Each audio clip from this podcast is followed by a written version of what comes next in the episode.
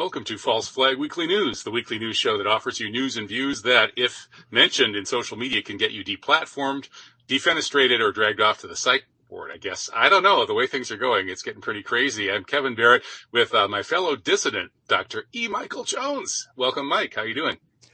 Thank you, Kevin. Good to be here. It's always good to do the show with you and we're going to go through our obligatory disclaimers pretty fast uh, so we can get to the long list of stories that we're covering this week, including some really wild and crazy ones. So where, let's see, we should have some slides for some disclaimers here. Uh, we are not medical doctors. We're other kinds of doctors and we question uh, the news. We're news doctors. So question everything. If asking questions gives you heart attacks, go find a heart doctor because that's not us.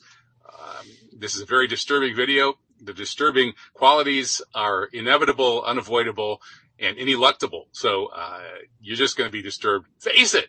Um, and finally, again, we're not medical doctors. How many times do I have to say that before people keep asking me for ivermectin and pine needle tea?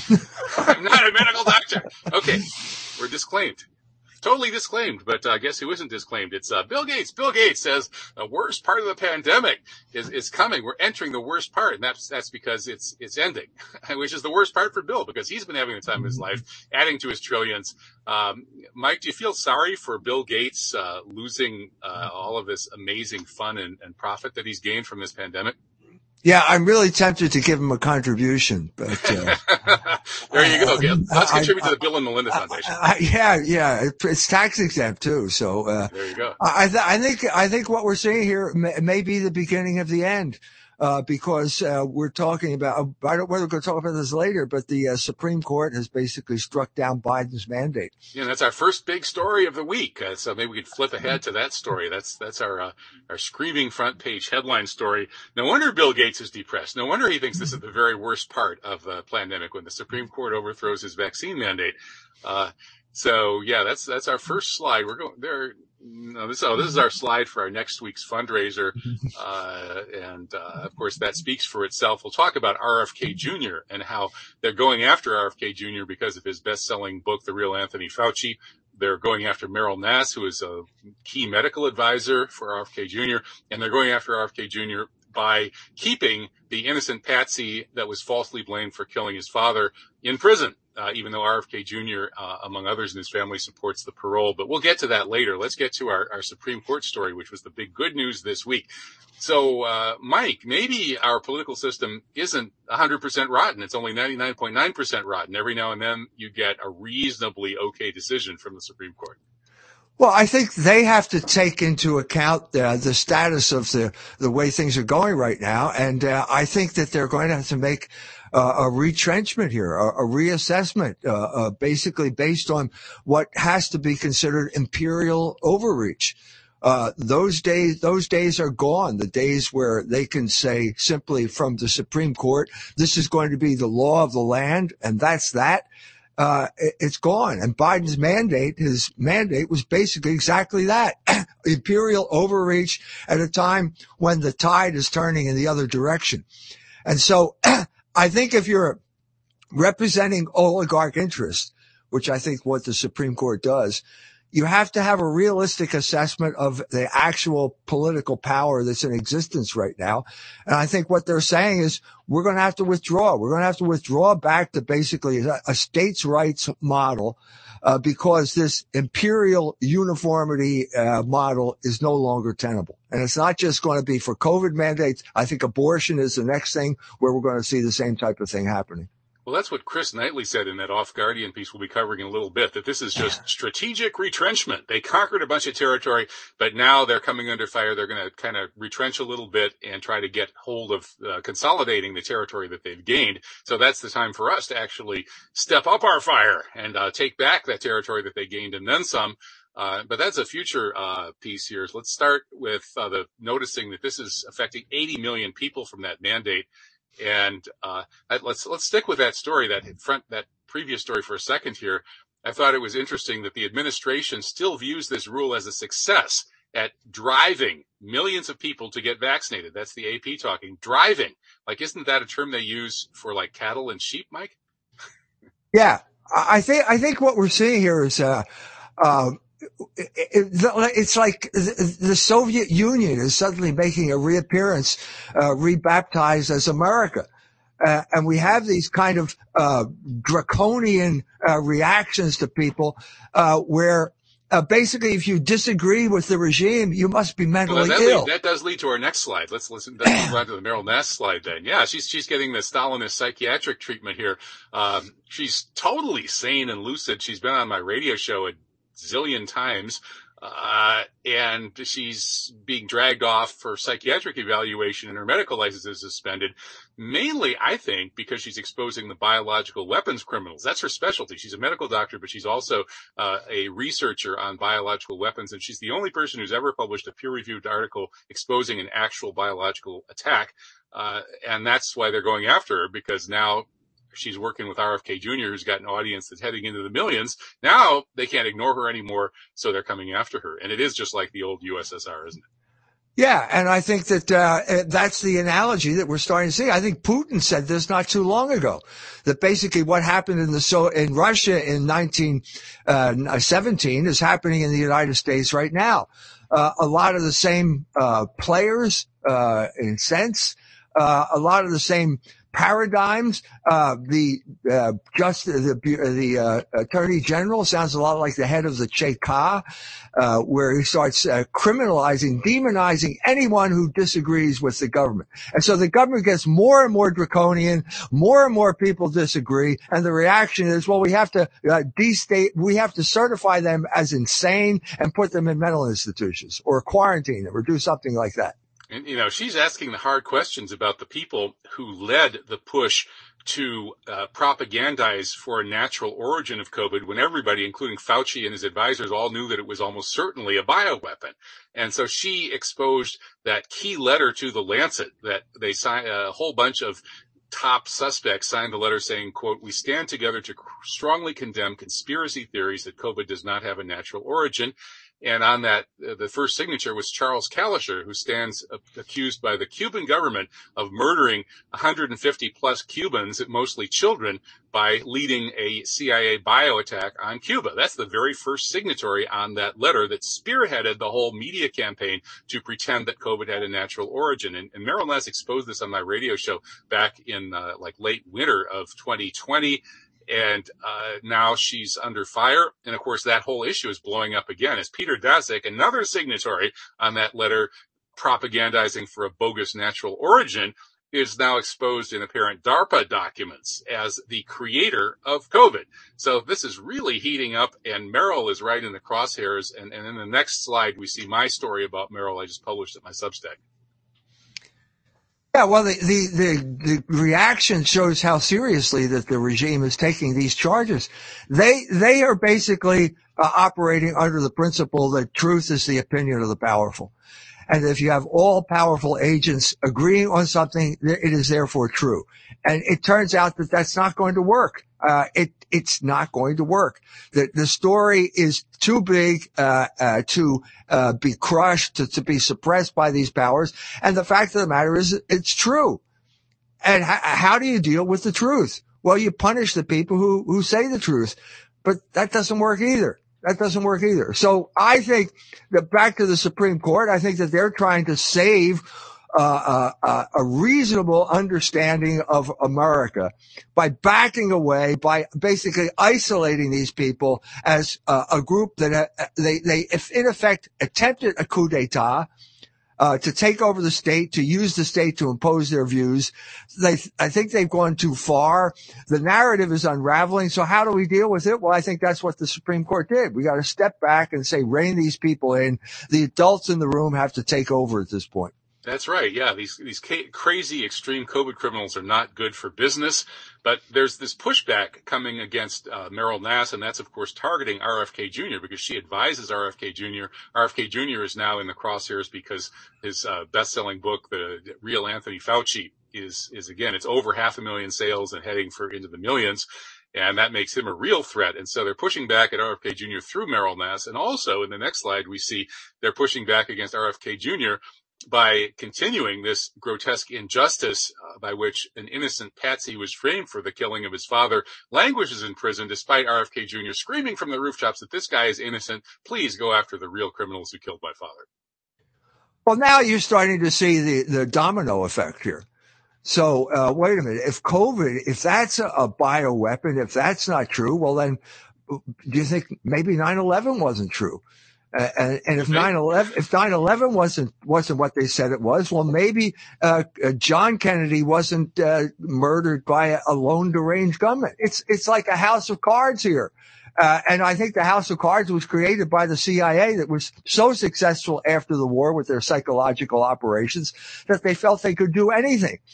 Problem is when one fall, starts to fall, we take out one card, the whole house collapses. And I think that is some indication of why there's a, this note of desperation in going after a doctor who uh, prescribing medicine. This Associated Press story says, quote, Newsom, governor of California, said Sirhan, even at age 77, poses an unreasonable threat to public safety. Yeah, right, Gavin, because the CIA might hypnotize him again and have him fire a couple of random shots in the general vicinity of RFK Jr. That's why he's a threat to public safety. So maybe, no. I mean, seriously, this is, this is completely insane. And, and Newsom is pretending that, eh, eh, you know, Sirhan is, is totally without any remorse for his crime. Well, of course he's without remorse. He didn't do it. That's right. That's right. And the, the evidence is that you, when you want to find out who did it, you find out who was in charge of getting, uh, taking him through the kitchen, John, Robert Kennedy through the kitchen as opposed to where he was supposed to go out. And then you'll find out uh, who was involved. And the fact that there was a guy, a, a, a security guard behind him with a gun, uh, and that the bullet entered from the back of the head, then we're starting to get some indication of who really did it. No kidding. And it's interesting that this AP story mentions the split in the iconic Kennedy family, where two of RFK Jr.'s sons supported his release. Uh, but there wasn't a single mention in this story of Sirhan's obvious innocence, or even of the possibility that he could be innocent, or of the fact that members of the Kennedy family are screaming from the rooftops that he's innocent. Apparently, that's not newsworthy. Oh, no. And, and, and then you get into the whole, what, what happened to the Kennedy family? What happened to Teddy Kennedy? Uh, I think he learned a lesson that if you stand up to these people, uh, you get killed if you're a Kennedy. And if you go along, you lead a, a, a, fat, happy life and screw a lot of women and uh, get lionized as a great uh, American hero. So I, that was the message, and I think uh, Teddy understood it. Yeah, he got the message all right, although he didn't have a very happy life, drowning himself in alcohol and depression and, and trying to assuage his depression by uh, chasing whichever women crossed his path. Uh, very uh, sad story there. Um, not to mention driving off the bridge. Um, but uh, fi- anyway, getting back to these these criminals, their whole uh, crime racket may be starting to unravel uh, not so much thanks to the Kennedy assassination cases starting to unravel, but more that the COVID case. Let's get back to that. Uh, and we can get into our section here about the mad Dr. Fauci and his evil experiments with the so-called Eco Health Alliance. So the so-called Eco Health Alliance of Peter Daszak was offering to do these uh, viral uh, experiments that were too dangerous for DARPA. Wait a minute, too dangerous for DARPA? Hey, I'm your man. Mm-hmm. and, and, this is uh, you know, Project Defuse. I guess they were trying to defuse the population problem through depopulation. Uh, it's it's interesting that Fauci lied to Congress about this, saying under oath that uh, NIAID never had anything to do with gain of function research into coronaviruses, when that's all totally contradicted by a long list of, of documentary evidence, as Rand Paul said on the Senate floor. So this is really getting hot, and it, it will be interesting to see if it blows up either somehow in the, the justice system, or maybe it'll take the political system. Maybe it'll take some sort of landslide for the uh, the Trumpish type Republicans who seem to be willing to actually expose some of this. Yeah, well, the, the dynamic is pretty clear when you watch uh, either Cruz or uh, Rand Paul questioning Fauci. Fauci just sneers at them. It's like, who do you think you are? You're a senator of the United States. Do you think you have any political power compared to the political power that, that, that I have? That's Rumsfeld treated Cynthia McKinney when she called him out on 9/11. Yeah. So it comes down to raw political power based on a narrative that is not true. So how that, that means a lot of repression, a lot of power. You have to apply a lot more power. The, the less truth you have, the more power you have to apply to uh, make it stick. And how long is that going to last? How long is that going to last in light of the good faith that people had? Okay, these poor people who actually did take the vaccine. And now it's turning out they're just as likely to get sick or more likely to get sick uh, than the people who did not get vaccinated. And your whole pandemic of the unvaccinated, that's unraveling too. That's unraveling too it's all unraveling at once. Uh, the only problem is, is there's too much damning information right now that maybe people are getting swamped by it and having a hard time zeroing in on kind of the one thing that could be used to hang all of these criminals. Uh, it needs to be focused. The political, some politician needs to come forward and focus all of this material in some type of meaningful fashion, which means like uh, testimony under oath leading to indictments, that type of thing. Someone's got to step forward. Who's it going to be? Hey, uh, I don't know. I, I voted for RFK Jr. in the last presidential election, but you know, hopefully somebody will have the uh, the guts and the power to try and do something about this. Uh, we'll see how it shakes out. But speaking of Mad Dr. Fauci and his evil experiments, uh, how about the you know moving from the tragic to the farcical? Um, his Fauci not only has funded these cruel experiments, uh, torturing dogs and uh, harming and killing children, but uh, he's got he's funded experiments trying to turn monkeys transgender. Um, so quick, somebody call the island of the beast people. Paging Dr. Moreau. Dr. Moreau, uh, Tony Fauci's on the phone asking whether you succeeded in turning any of these monkeys into transgender humans. Are we not women? We are Devo, D-E-V-O. And this is, you can't really make up, this is like uh, beyond Hollywood's power to come up with a horror movie as uh, ridiculous and absurd as what the truth we're learning about people like Fauci. Yeah, it's like uh, thank God for animal rights. I remember when they uh, there was uh, uh among the uh, so-called homosexual community there was a uh, a trend where they're sticking gerbils up their rectums, and this outrageous act was that's a, uh, that's a scientific experiment. Uh, it, it, was called. It was called uh, not to. I'm sure to, Fauci's done that a few times too. It was called. Uh, they got called on it to defend the gerbils. Who's going to defend gerbil rights here in this thing? Not dealing with the absolute decadence that was uh, the the matrix for this type of thing. So this is the way these things happen here in this weird culture of ours. It is pretty weird. I mean, maybe even you, a good traditional Catholic, can understand why somebody like me would be so uh, horrified by where this culture has gone that I've converted to Islam, which I think is the straight path. But we'll get into that discussion another time and move on to the big news, according to the mainstream now, is that, oops, we're going to have to live with COVID, if you can call that living.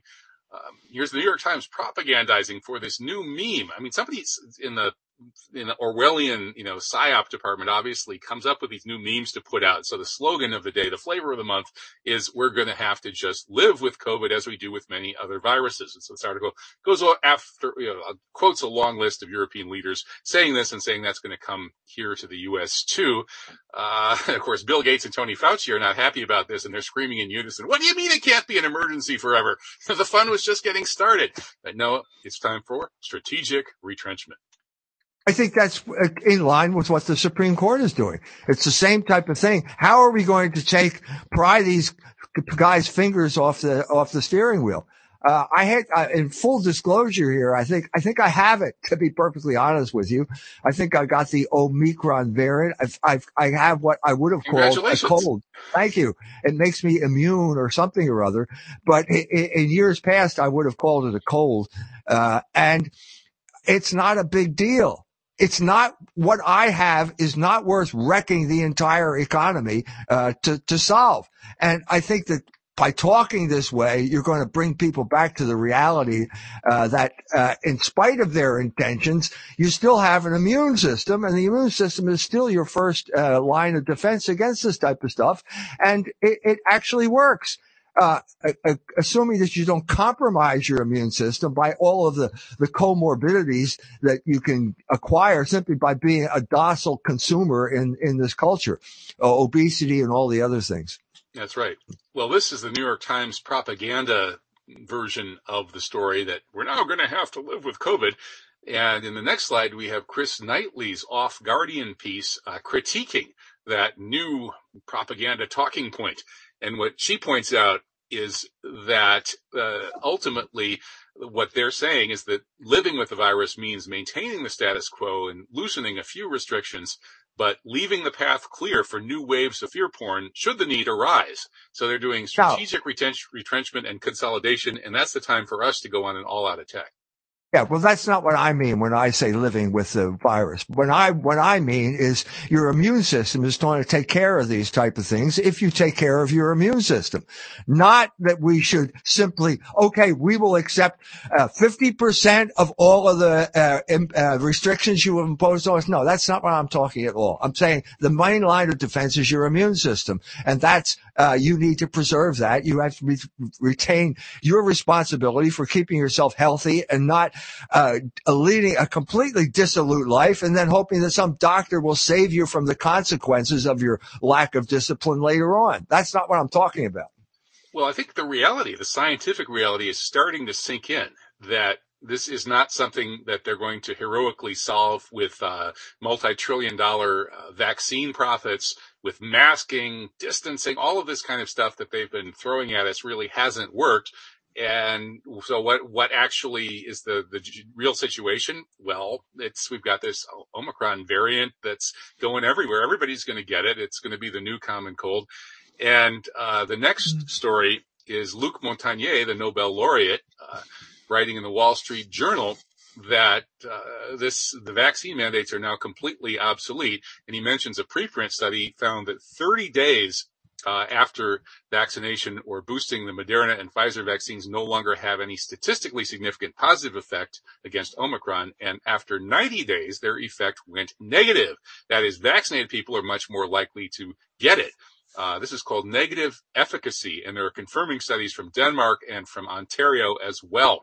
So, uh, all of you folks who rushed out to get vaccinated, now you're the ones that we have to watch out for because you're the ones who are going to catch COVID and suffer from it worse than us unvaccinated people. Yeah, yeah. This has an analogy with uh, Fauci's uh, uh, treatment of AIDS. AIDS was a lifestyle disease that basically caused the collapse of your immune system because of the lifestyle that homosexuals were leading at that time.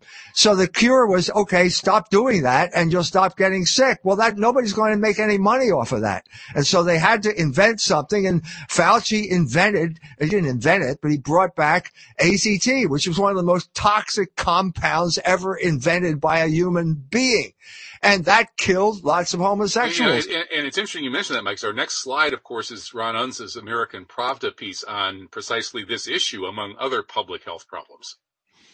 Right. So it was the cure that killed people like Arthur Ashe. And when, uh, when uh, Magic Johnson got it one shot and made him sick, he said, I'm not going to take this anymore. And he's still alive to tell the tale. So it was basically exactly the same situation. It was the medicine that was killing you. It was the cure that was killing you. In this instance, it's the vaccine that's making you sick.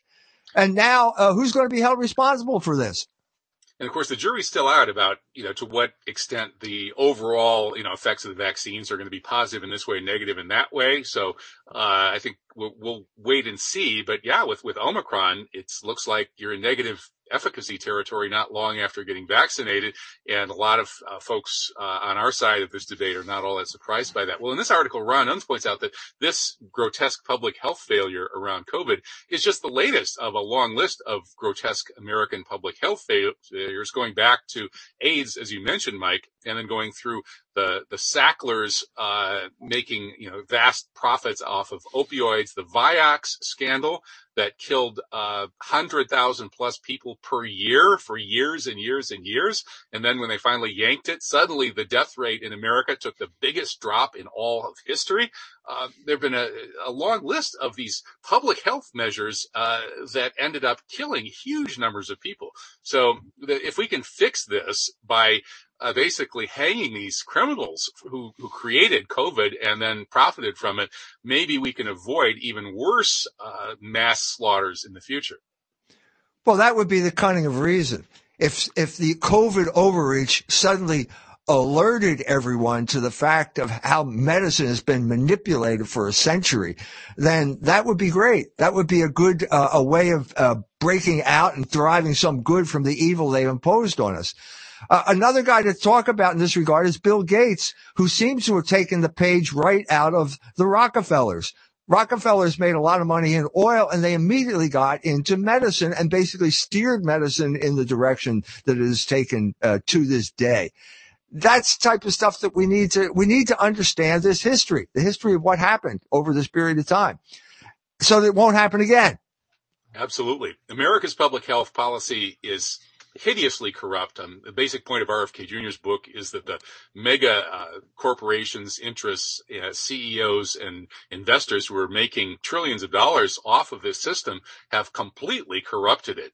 And it's broken. Well, over in China, they have a slightly different problem. Maybe there's a little bit less corruption. In fact, a lot less corruption, but they've got a kind of one party totalitarian state that is uh, enforcing a zero COVID policy quite in a draconian manner, as this New York Times article points out. Now, the Times, of course, can be counted on to give us anti-China propaganda, but that doesn't mean there isn't a kernel of truth to this portrait.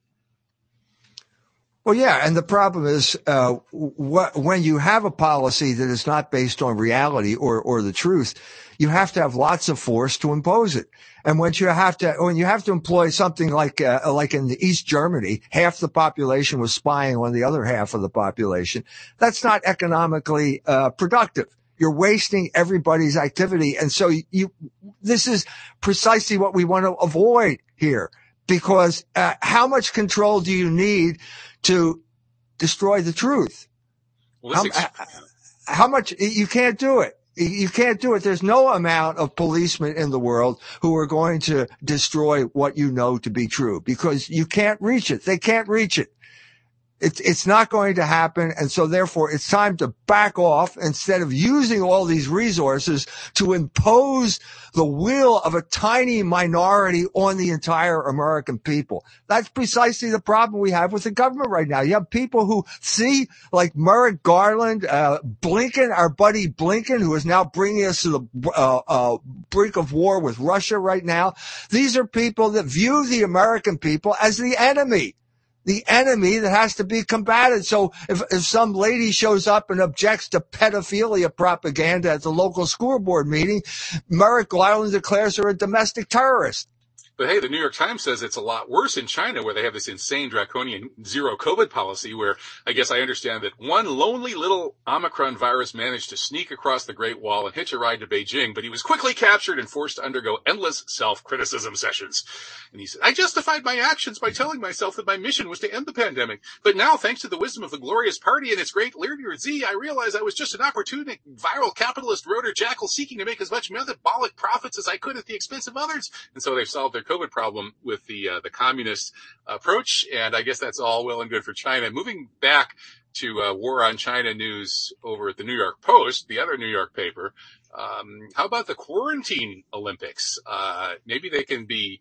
Well, what are, what are they doing there? Like, um, uh, what what what Olympic event can you do when you're in one of those little quarantine hovels? Again, is what do you think? Is this exaggerated anti-China propaganda, or are they uh, actually putting anybody in here? There was a one tweet claimed that they millions were moved into these camps. That was just one anonymous tweet that said that. And so the New York Post uh, says, oh, well, if, if, somebody tweeted it, it must be true. Because, of course, they have fact checks on Twitter, right? I'm, I do not know. I'm skeptical. How about you? I, I met a woman from Wuhan, uh, still has relatives in Wuhan, and she told me that uh, when the COVID thing broke out the, fir- the first time, uh, her relatives were simply locked in their apartment.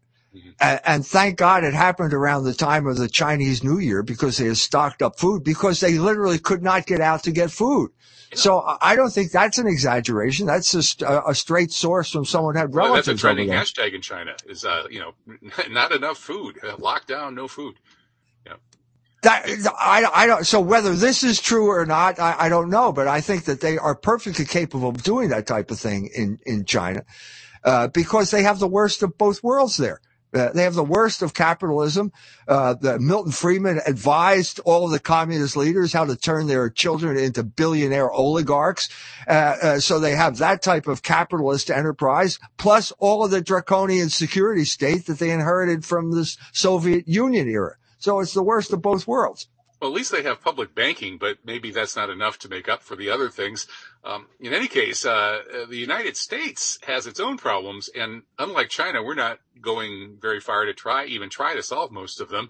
Uh, Thom Hartmann thinks that we should take a page out of China's book. Just as in China, they are making sure that all computer stuff is going to be made in China by the end of 2022. Thom Hartmann thinks the fact that everything here in America is made in China might get in the way of us waging war on China, which apparently he thinks is bad. Uh, he says when the superpower who's threatening your friends and practice bombing your aircraft carriers controls the majority of your entire economy, you're in no position to make threats or demands. Well, I guess Thom wants to be in a position to make threats and demands of China. Uh, in any case, what do you think, Mike? Uh, do we need to uh, purge ourselves of uh, our dependence on China? Absolutely. It was one of the biggest mistakes that this country ever made uh, by outsourcing manufacturing to China. When did that take place? That take place. Took place during the leverage buyout era of the Reagan administration when he wanted to raise money from uh, big Jewish capitalists in New York City to fund his campaign. It was a disaster for the United States, and it's going to be a disaster for national security. The only only reason uh, America was victorious in World War II was because they had factories that could churn out basically defective weapons like the Sherman tank. Uh, which was no match for the uh, German Tiger, but we had so many of them that we, we simply overwhelmed them with numbers. That was also the strategy in the East. And if you don't have uh, the uh, arsenal for democracy in Detroit or a, a, a, huge manufacturing base, you cannot win those wars. And that's precisely the lesson that the United States seems to want to learn the hard way here. They never should have participated in this outsourcing campaign. Never. It was a disaster. Continues to be a disaster. Well, uh, among you know another problem if they want to have war on China, besides the fact that everything here is made in China, is that nobody believes anything our government says anymore, which is natural because of the lies uh, being so pervasive. And and one of the most outrageous ones came from Sonia Sotomayor, a big lie of the week from a high level government person. This uh, Supreme Court justice claimed that more than 100,000 children were hospitalized from COVID, mostly many of them on ventilators. And the truth is that fewer than a thousand are, are in the hospital with COVID and probably virtually none of them are there because of COVID. So the whole thing is complete nonsense. But she's saying this in an oral argument before the Supreme Court. Uh, you know, we have so many cases of so many ridiculous lies and just, you know, maybe this is just a mistake, but the picture we're getting from what we hear from our own leaders is so untrue that there's a crisis of confidence in this country. And right. how could we go to war if we don't believe a thing any of our leaders tell us? That's right. That's exactly. Which may be a good reason not to go to war, among many others. Yeah, it is a good reason not to go to war. But I mean, you're you're talking about a crisis of confidence when Rachel Walensky has to come out and correct a, a sitting a justice on the Supreme Court. Uh, you know that there's problems. There there are problems with this narrative. Okay, uh, and uh, how how do you fix the problem? Well, do you double down? That seems to be uh, part of what's going on. You double down and you basically have to come out and say directly, the truth is the opinion of the powerful. That's the big crisis right now. Is truth the opinion of the powerful or is it, as my Thomist mentor, Thomas Aquinas would say, is it the correspondence between mind and the thing? I think it's I the correspondence. Know you studied with Aquinas. Yes, he did. We were buddies, uh, roommates in college, huh? Drinking buddies in the 13th century. okay. Well, you know, one way they can try to restore this kind of unanimity in following the orders of the powerful is by scapegoating some powerless group. And who better to scapegoat than the conspiracy theorists and the anti-vaxxers. And here's a, this sure looked like a false flag to me, Mike. Over in Dublin, right, um, a guy who looked a lot like Leopold Bloom's great great grandson was caught with some guy named Stephen Dedalus peeing a swastika shape onto the sidewalk in front of a synagogue. No, no, that wasn't it. It was actually a Masonic building in Dublin was supposedly torched with graffiti by a crazy anti-vax conspiracy theorist. And none of the details add up. I mean, this looks like one of the dumbest false flags I've ever seen. Yeah, I don't get it. I don't get it. So the the Freemasons are behind the vax conspiracy, Uh, I, I don't, I don't get it. I mean, uh, the, I, Freemasonry, uh, to be honest with you, is a code word for people who can't say Jew. That's generally the way it gets used. Freemasonry is an obsolete political uh, revolutionary movement that was extremely powerful in the 18th century. And you can't underestimate its power then, but, and extremely powerful in the United States up to a certain point. But as the uh, Duke uh, Orleans said, uh, once the, uh, when they were about to chop off his head during the French Revolution, he said, once the sun comes up, you don't need the candle. Well, the, the, Masonic Lodge was the candle. The sun is revolution. And we had the Bolshevik revolution and all these revolutions now that basically relegate uh, the Masonic Lodge to insignificance. So I don't get the point here unless it's simply to distract us from people who have real power like Big Pharma maybe that's point of this. Yeah, I, I, think what it is, it's sort of like the Q movement, where they're trying to make unhinged uh, conspiracy uh, theorists who hate the Freemasons look like lunatics, and that way we can, you know, if we have to crack down on those anti-vaxxers, we'll have more public relations material to do it with. I, I think that's what's going on anyway. But you know, moving on from the uh, ridiculous to the serious again, we're coming back to that same issue about the the lab leak hypothesis that basically everybody from Fauci on up and on down all knew that this was probably a bioweapon from day one and they all just lied about it, orchestrated a huge cover up. And some, sometimes it's not the crime, it's the cover up that hangs you. And that could happen. Even Yahoo News and the Telegraph here are telling us, exposing that they, they, they lied outrageously to the world for more than a year. And many of them are still lying and they conspired to hide the truth about COVID being a bioweapon. Um, you know, this email from Sir Jeremy Farrar was the director of the Wellcome Trust to Tony Fauci and Dr. Francis Collins of the U.S. NIH, um, summarized the concerns that the Professor Farzan said, look, this furin cleavage site had to have been made in a lab. I mean, yeah, it's possible that nature did it, but it's highly unlikely. So they knew back then and they lied to us. In fact, social media would uh, kick you off if you mentioned the lab leak hypothesis even. You just mentioned it for over a year. Uh, I mean, that level of censorship in a case where they were lying to us is just beyond outrageous. Yeah, I said this two years ago when I wrote the first COVID article. I mentioned the whole link to the Wuhan lab. I mentioned Fauci is funding this type of thing. Uh, okay, it's been out there for a, long time now, and now it, maybe it's getting legs.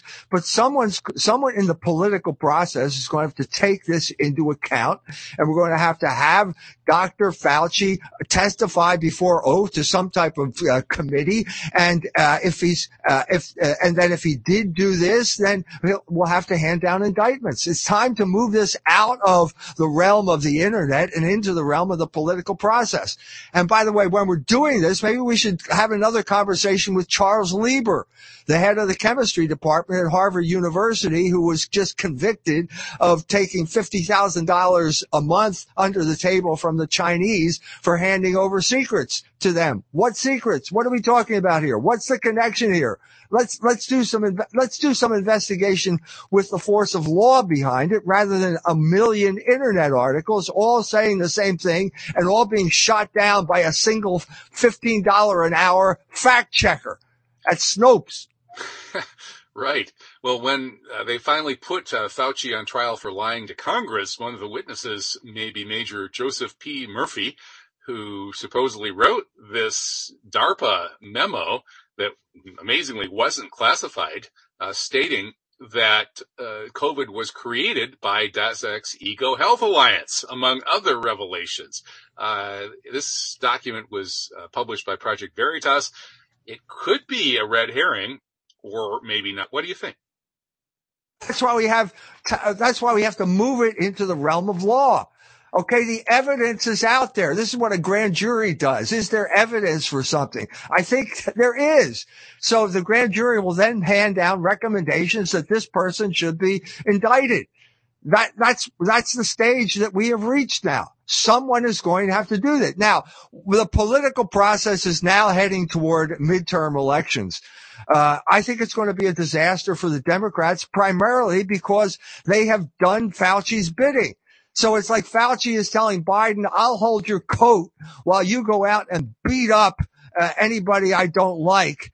Uh, and it turns out that Biden got beaten up. He's continuing to get beaten up in the political process. He's taking it on the chin along with the other entire Democratic Party. And this will lead probably to catastrophe in the fall. And at that point, will we have the will to pursue this politically? This is not, this was really bad what you people did. And we're not just going to pretend that it didn't happen. Someone is going to have to accept responsibility for this. Well, this question of the origin of COVID-19 could turn out to be the biggest political scandal in American history. It probably should. Uh, then there's also the question of where uh, the origin of Omicron, this variant. Josh Mitteldorf, who was recently on my radio show talking about this, among other things, says that there are basically five theories. Uh, one is the, the, least likely, really, it, that it happened under the radar. They nobody, you know, there's a huge number of mutations, and nobody has found any of these mutations anywhere else. How could all these mutations just happen here and not? There's no trace of them anywhere else. Uh, so that's unlikely. It could have happened in one individual who had a long COVID or something. That's not very likely either. It could have gone from humans to mice back to humans. That's also, also pretty unlikely. Then the, the two more likely ones, according to Josh, are there could have been a lab release in Durban, South Africa, possibly by a benevolent mad scientist, unlike people like Fauci and Peter, these, these crazies, um, maybe some benevolent mad scientist figured out how to create a really harmless variant that would be super contagious to basically act as a self-spreading vaccine. And then finally, hypothesis number five would be that it evolved due to selection pressure on the spike protein. But uh, where that happened, we don't know. So um, it's it's an interesting question, and it's not quite as grim and as portentous as the question of the origin of the original COVID-19. Yes. So let's get back to being grim. All right. uh, uh, Bill Gates said something that was really chilling, uh, something to the effect of, well, if we didn't get your attention this time, we'll get your attention the next time around. Mm, yeah. So there's a kind of threat there. Uh, what's the, what's the threat, Bill? Is it mm. anthrax? Is it anthrax the next time? Is that what you have in mind? In other words, we are not going to back down until we've exterminated uh, 80% of the world population so that the ecologists can breathe freely now. Is that what you have? Well, the point here is we should be able to uh, be in a position, the government should be in a position to protect us from people like this. Who knows what they're cooking up? Yeah, who knows? Like, who knows what, what they're next? cooking? Why should we wait for them to? Why should we wait for something really serious to happen? And I'm saying COVID was not really serious, and Omicron is even less serious than that. But suppose something, suppose they decide something really serious should happen, basically because their whole narrative is collapsing. Okay, so Bill calls up somebody in Wuhan and says, "Okay, let the anthrax send out anthrax now. We have to be able Unleash to protect the anthrax." yeah. Oh man. Like the Kraken. By, by, winged monkeys, maybe winged uh, mm. transgender monkeys for all I know. Uh, I hear that's going to be in the remake of The Wizard of Oz. But anyway, uh, let, let, let, this is, this is such a huge issue. We keep coming back to this issue, this COVID origin scandal that's exploding almost even as we speak. But let's take a break and talk about one of, uh, one of your favorite topics, Mike, which is anti-Semitism accusations. Um, here's a, a wonderful piece from the British, the Jewish Daily Forward uh, telling us that, hey, it isn't just those goblins with the long noses in Harry Potter that are anti-Semitic stereotypes or tropes or whatever you want to call them. But hey, let's go over the whole history of British literature and talk about these wonderful Jewish stereotypes. Dickens, Fagin, the old shriveled Jew whose villainous looking repulsive face was obscured by a quantity of matted red hair. Or, uh, maybe the Shylock, uh, uh in Shakespeare or, or the Chaucer's Priors or Graham Greene. Uh, and it's not just British literature. It's Tolstoy, Dostoevsky, Chekhov, Hemingway, all the geniuses were all anti-Semites. What's with yes. that? Well, uh, is the forward saying that Jews have big noses? isn't isn't yeah. that isn't that an anti-Semitic trope right there? Uh, That's true. The the forward, I guess, their genius is there too. I mean, this this is this is starting to get to the point of being uh, ridiculous where uh, now if you say George Soros, that's that's ipso facto an yeah. anti-Semitic trope. He identifies as a trope at least. And so it's like we're like one more hedge around the uh, the Torah here, the hedge around the hedge around the hedge, and to the point where it, it's ridiculous, fellas. At some point, the big Jew is going to have to step into the room and say, Oi, we're, we're overplaying our hand here. Turn back, get rid of Greenblatt. Tell him to die, tell him to dial it down at the 80, at the ADL. They're wrecking our best, our best weapon by overusing it. Greenblatt has called Wolfowitz one too many times. Indeed. Well, another thing they could do if they want to get rid of these pernicious anti-Semitic stereotypes is to stop the genocide over in occupied Palestine and Americans get killed every now and then. That just happened this week. I mean, we, we, could do false flag weekly news every week for 10 hours a week or more on Palestinians, uh, kill, being killed and tortured, mutilated, their uh, possessions being stolen, bulldozing of houses, uh, gardens and palm trees destroyed, uh, the treatment of prisoners, uh, torture, uh, psychological torture, on and on and on and on and on. Uh, we don't because I, we assume that most of you know that. Anyway, just one of the many horrific things that happened to Palestinians this week was an American citizen, Omar Assad, was detained by the IDF, uh, apparently mistreated. He was found dead with one plastic zip tie still around his wrist. He's a former resident of Milwaukee, Wisconsin. I met a bunch of Palestinians over there. I very well might have met this guy. I met a bunch of older Palestinians there a few years ago. And uh, I'm kind of pissed about this, not just because he's American and he's from Milwaukee, but we should be upset about this uh, because, hey, it's a genocide and our U.S. tax dollars are paying for it.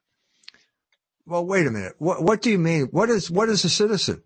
It seems to me that if you've got a name like Omar, you're a second class citizen to begin with, and you basically don't have rights. Is it, is it what, isn't, don't we, didn't Obama, isn't he the one who basically called down a drone strike on an American citizen who happened to have one of those Muslim names? Isn't he the guy who started this precedent? Yeah, that's uh, absolutely right. Uh, maybe when I decided not to change to a Muslim name back when I came to Islam in the mid right. 90s, I had no idea uh, right. that if I had changed to a Muslim name, probably I'd already have uh, languished or perhaps died in Guantanamo. No, so stick with Kevin, okay? No, don't don't change. Don't change to Mahmoud. It, it's it's not it's a bad career move. Okay, well, uh, thanks. I always appreciate the career advice, Mike. Mm. Uh, and over in India, it's just uh, just about as bad as in Palestine, uh, where these psycho Hindu nationalists are arming themselves to kill millions of Muslims and openly uh, speaking out in favor of that course. So there, I think 9/11 is part of this trigger for really a global genocide against Muslims, and I think India was partly influenced by this. These Hindu fascists had been pretty marginal before that uh, for a century, and now suddenly they exploded into power. And I think there's there was like a global mind virus uh, of hating Islam unleashed by 9/11, and that's one of the factors behind what's happening in India right now. Yeah, there's a double game going on there. Uh, uh, Narendra Modi, uh, uh the head of the BJP, is pursuing a double game where he's trying to uh, appeal to the oligarchs and talk about India as the cheap labor capital of the world. Uh, that's to the outside. On the inside, he's a raving Hindu uh, fundamentalist who edges, who is being supported by the RSS, which is the Hindu fundamentalist organization that is basically, uh, uh, will go out and kill you. Uh, if you're a, a, Christian or a, a Muslim, if the, the, rumor gets spread that somehow you touched a cow the wrong way or something like that. So it's, it really needs to be, so it's a really tyrannical, uh, violent operation that I, I think is basically because uh, of the nature of Hinduism, it, it just doesn't lend itself to rational defense.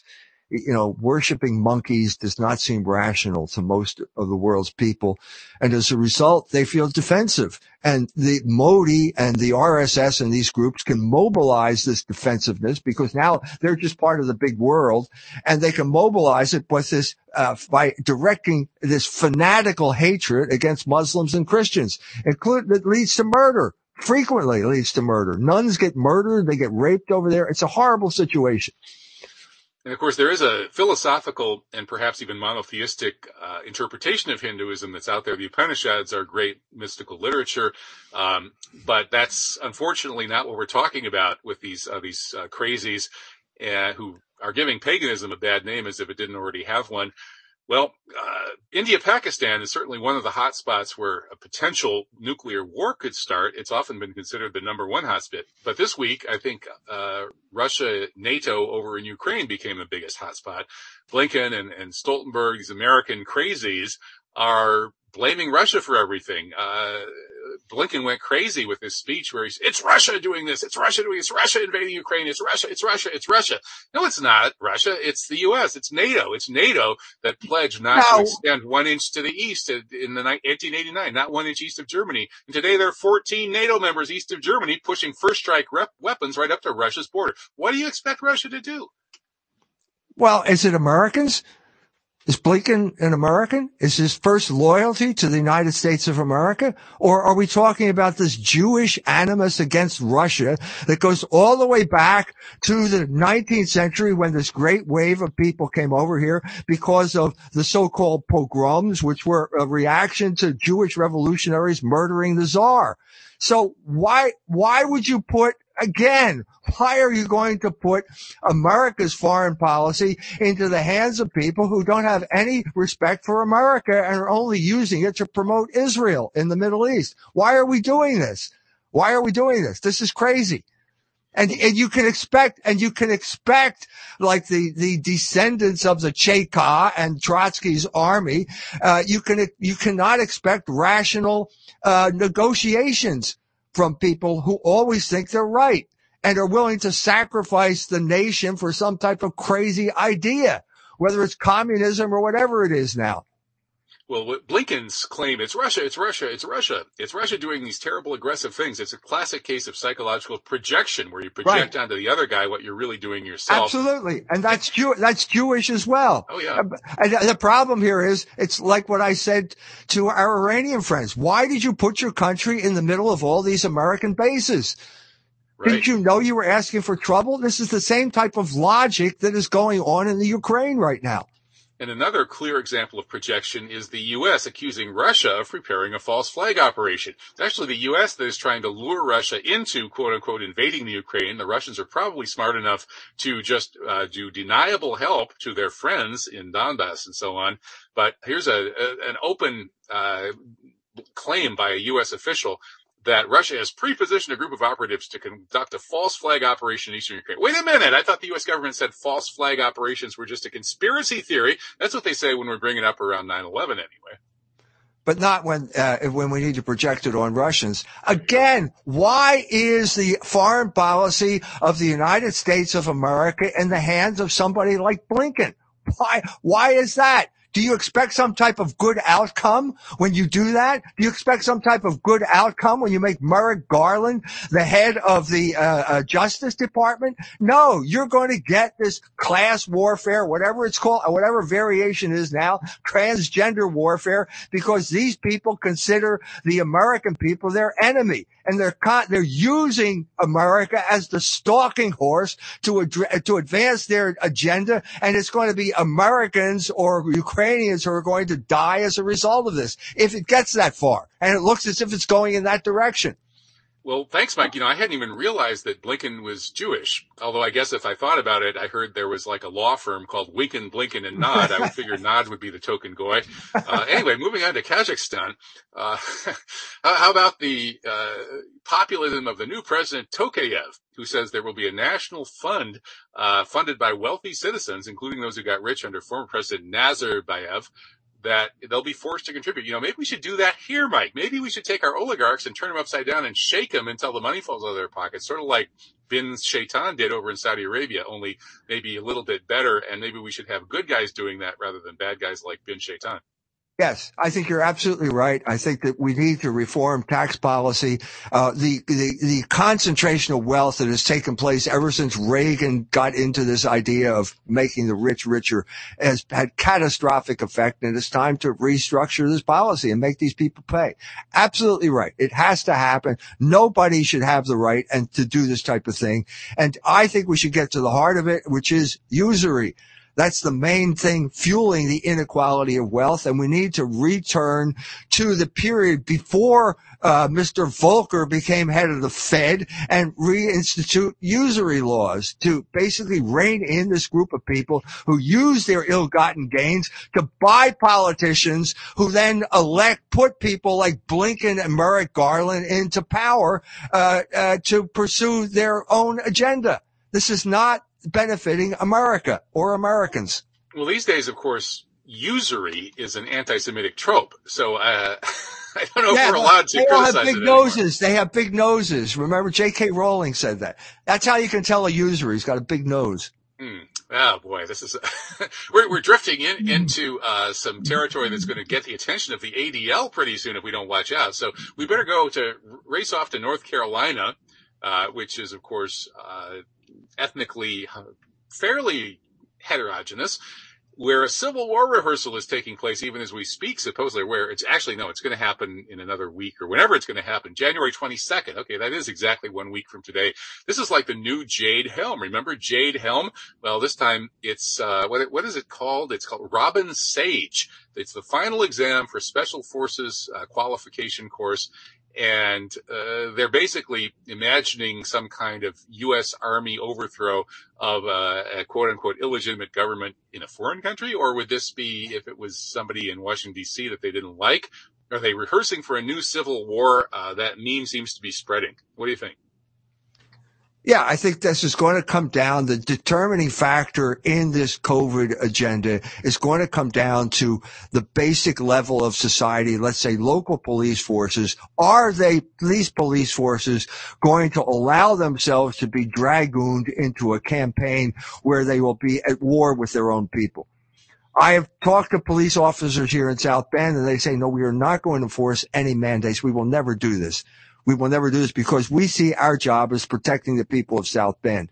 So it's going to come down to uh, whether it's going to be Australia, where apparently the police are complicit in this type of thing, will go into your home and drag you out and send you off to a concentration camp, or Germany, where they seem to be doing the same type of thing, where the police uh, are the police going to go along with this? The same thing will apply to the military. Is the military going to wake up at some point or other and say that our job is not to wage war on the American people? So the accusations now in the mainstream media are that Trump was behind a plan to have a coup in early January of 2020. And so now they're going to have to Trump proof the 2024 elections by revising the Electoral Count Act of 1887. I'm not sure that's going to Trump proof the elections because Trump might very well beat Biden if he runs. That's what all the polls suggest anyway. But their plan is that the only, they think the only way Trump could win would be to bring these uh, fake electoral slates appointed by Republican state legislatures and pretend that those are the real electors. So they're trying to change the rules so that's not possible. Um, the only way that this so-called Trump coup could have happened in 2020 would be if a one member from each chamber, the House and the Senate, had objected to the so-called legitimate electors. So now they want to change that. It's going to take three fifths of the entire body to object to any electors. And actually, Mike, I don't find this as uh, perhaps mm, uh, suspicious as maybe you or others might. That is, the the quote from this article that sticks out for me is the key point is the state can't change the rules after the election. So if the state law says that you have this election, you count the votes, and whoever gets the most votes gets all the electors, then you can't change that rule by saying, well, I don't think we like the way the election went, or there may have been irregularities, blah, blah, blah. We're going to just send whoever we want. Uh, that makes sense to me that you, if they want to be able to send electors who are not elected by the popular vote, then they should pass a law to that effect ahead of the election. So I'm actually leaning to the establishment side on this. What do you think? Yeah, I think you're right. I think you're right. You can't change it after the fact. You can't make pass laws after the fact. Uh, but I, I think we're, we're de- dealing with, again, this whole accusatory reversal thing with this whole January 6th thing where the, the, the Democrats are accusing the Republicans of doing what they actually did themselves. They stole the election.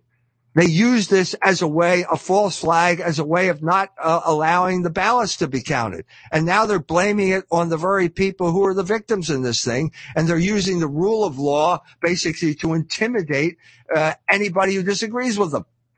but there may have been chicanery on both sides in 2020. In fact, I, I would, if I had to guess, that would be my guess. And some of the chicanery has come to light from the Republican side, which is these uh, basically fake electors um, from, and that uh, came out from what the mainstream media, CNN here is reporting that in seven states there were these certificates of electors sent to the National Archives by top officials representing the Republican Party in each state. Yeah, that does uh, seem to be uh, a rogue operation, and there may have been planning for other forms of fraud as well. We know Republicans have been stealing votes through rigged voting machines in the past. Uh, 2000, 2000, well, 2004 was the key example there, and possibly uh, subsequent presidential elections as well. I think the cheating is an equal opportunity thing that crosses party lines. Yes, well, if it does, uh, then it will it will cause alienation from the electoral process. So, even if that's the case, what is going to happen in this coming uh, coming uh, election cycle? What are we going to do in the future? Is anyone going to step in and ensure the validity of elections, or is simply going to be uh, whoever, whichever party is in control in this particular district will uh, win this district, and that's that? How is that going to continue? How, how is the cheating scenario going to continue? How, how, how, do you continue along that line? It seems to me someone's going to have to step in and ensure the legitimacy of the vote, the accuracy of the vote. And one of the ways may may have to go back to uh, non-computerized uh, voting machines. That would be one a step in the right direction. But then again, that's not infallible either. So the question is, who's going to ensure the validity of the elections? Or uh, this is again a, a, story for the adults to step in. You know, it's been so politicized. It, you can politicize, you can win in the short term and get your guy elected, but in the long term you lose because nobody accepts the validity of your elections. Because look, we had this situation in South Bend, Indiana. Okay, Pete Buttigieg announces in his second election, I got 80% of the vote.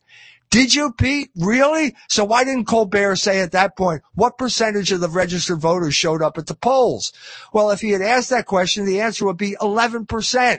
So you got 80% of 11%, which is 8%, which if they had that in Bosnia, the UN would declare it invalid. This is the type of disillusionment that's spreading throughout the system right now, and they're going to have to deal with it.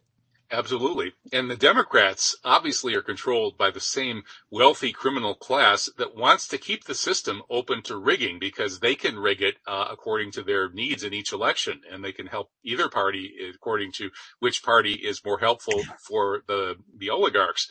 And so Biden's solution to this and of course, if the Democrats had any brains, they would do what you suggest, Mike, and they would advocate uh, fraud proofing the election process, which would involve hand counted paper ballots, all counted transparently in public. And it would cost a little bit of money, but it would certainly more than pay for itself in terms of public confidence in election results. Is that how the Democrats are planning to reform the election? It would be, it'd be perfect. They'd say, Hey, you Republicans, you're right. Our elections are really not trustworthy. We think we got robbed in 2000, 2004, and that there's been a red shift over the years since then where uh, tens, hundreds of millions of votes have been stolen by rigged computers, mostly for Republicans, by these billionaires who uh, operate both parties. So we're going to fix that problem. We're going to have hand counted, transparent uh, elections with paper ballots. And guess what? in, in person. So, you know, no mail in nonsense if he said that, the Republicans might go for it and we might end up with really good elections. But no, what does he say? He's, he goes off on this. Yeah, it's true. He said, well, you know, it, he says the, the poor people and the black people and the minorities have been uh, the victims of these vote rigging schemes, these schemes to prevent people from voting, making it hard to vote, blah, blah, blah. Yeah, sure, maybe there's some truth to that. However, that's a totally partisan perspective. All that's about is getting more Democrat votes. So rather than fixing the real root problem, the Democrats are going off on the same kind of partisan tangent that they accuse the Republicans of doing with some reason. So again, I think both parties are equally self-serving and corrupt, and the billionaire oligarch criminals who largely own both parties are just laughing all the way to the bank. I agree with you. I think that's true.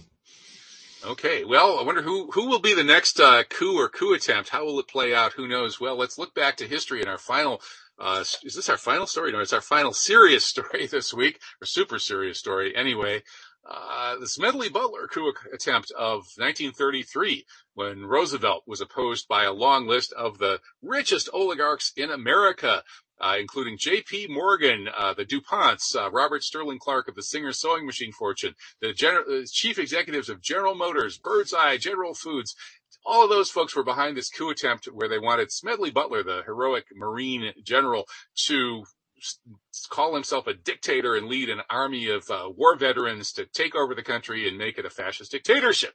So Smedley Butler, being a patriotic American, spilled the beans. And guess what? Not one of these perpetrators of the richest people in America was ever even asked to testify about this, much less locked up, much less hanged for treason. The rumor is that FDR struck a deal with them, uh, promising to not hang them for treason if they supported his New Deal.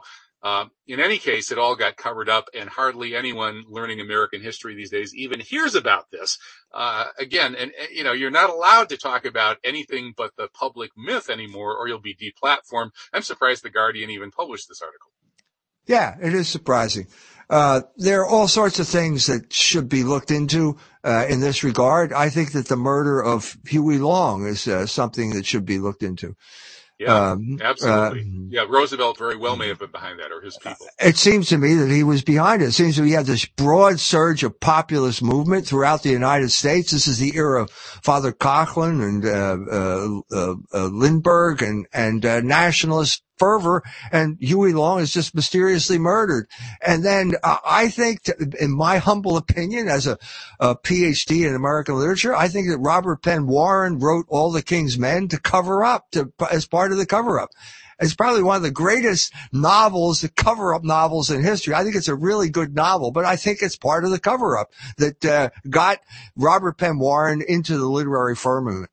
Hmm. You think it's better than like Norman Mailer on Lee Harvey Oswald? I don't know, uh, or or uh, DeLillo. Uh, I mean, those guys did some pretty good cover up. I think it's too. a really good novel. I think it's. I really like the novel. It's got a real good. Uh, uh, but anyway, I I think that's what's going on. There. Okay, we, we can't chat about literature here all day uh, since this is a news show. So let's get to the really big stories of the week. First, the killer Zionist Dolphins. This uh, flipper, I forgot to append the the blue star on his forehead, but uh, Hamas uh, says that killer Zionist Dolphins are coming after their frogmen, and the U.S. Naval Institute news analyst H.I. Sutton says this report has credibility, and it's indeed plausible that Israel may have a Navy marine mammal program, just like the U.S. had in the past, may still have. It was exposed by John Lilly, who got tired of teaching dolphins to blow themselves up and exposed it and became a dolphin whisperer. So I guess maybe we'll have an Israeli version of him who will expose the Israeli program. But meanwhile, all our information on this is coming from Hamas. Yes. And I think that we need to get the animal rights people involved in this thing I- immediately to bring some type of clarity to the situation. And speaking of the animal rights people, we've already talked about Fauci and transgender monkeys, but it gets even worse. 700 sheep and goats were forcibly lined up in the shape of a syringe to encourage vaccinations. Now, is this the stupidest pro vaccination PR stunt that you can imagine? Or do you have a better imagination than whoever came up with this? Tasty bits of bread did the trick. Uh, to get 700 sheep and goats, uh, you know, the vaccination separates the sheep from the goats. And hey, I'm gonna go anyway, uh, to join Germany's drive to encourage people to get vaccinated against COVID. So Mike, would you line up with hundreds of other sheep to get vaccinated if Tony Fauci offered you a few tasty bits of bread? Of course I would. Of course I would. But the message here is something different. What they're saying is, are, are the people sheep? Uh, is that, wait a minute. Didn't someone check this over? Didn't someone yeah, go yeah, over this, this, idea? This is a real PR genius who came up with this, huh? yeah, the German people are really sheep that need to be herded with little this pieces is the of German bread. Edward Bernays that came up with this idea. the torches of sheepdom. this will win an award at the end of the year for the public relations uh, community for the stupidest. each, stupidest... each of the sheep after they got vaccinated then to light up a cigarette simultaneously. They could have sold some tobacco too. Oh well. Uh, what can you say? The news is crazier than anything that we can even imagine. So thank you so much, Dr. E. Michael Jones. I appreciate your trenchant analysis, fearless commentary that hasn't gotten us deplatformed yet. And we, I guess I will be back. You'll be back next month, God willing. I'll be back in two weeks, God willing. I'm taking a one week vacation from False Flag Weekly News. So on the other side of that, uh, see y'all, stay well, stay healthy, and uh, take care.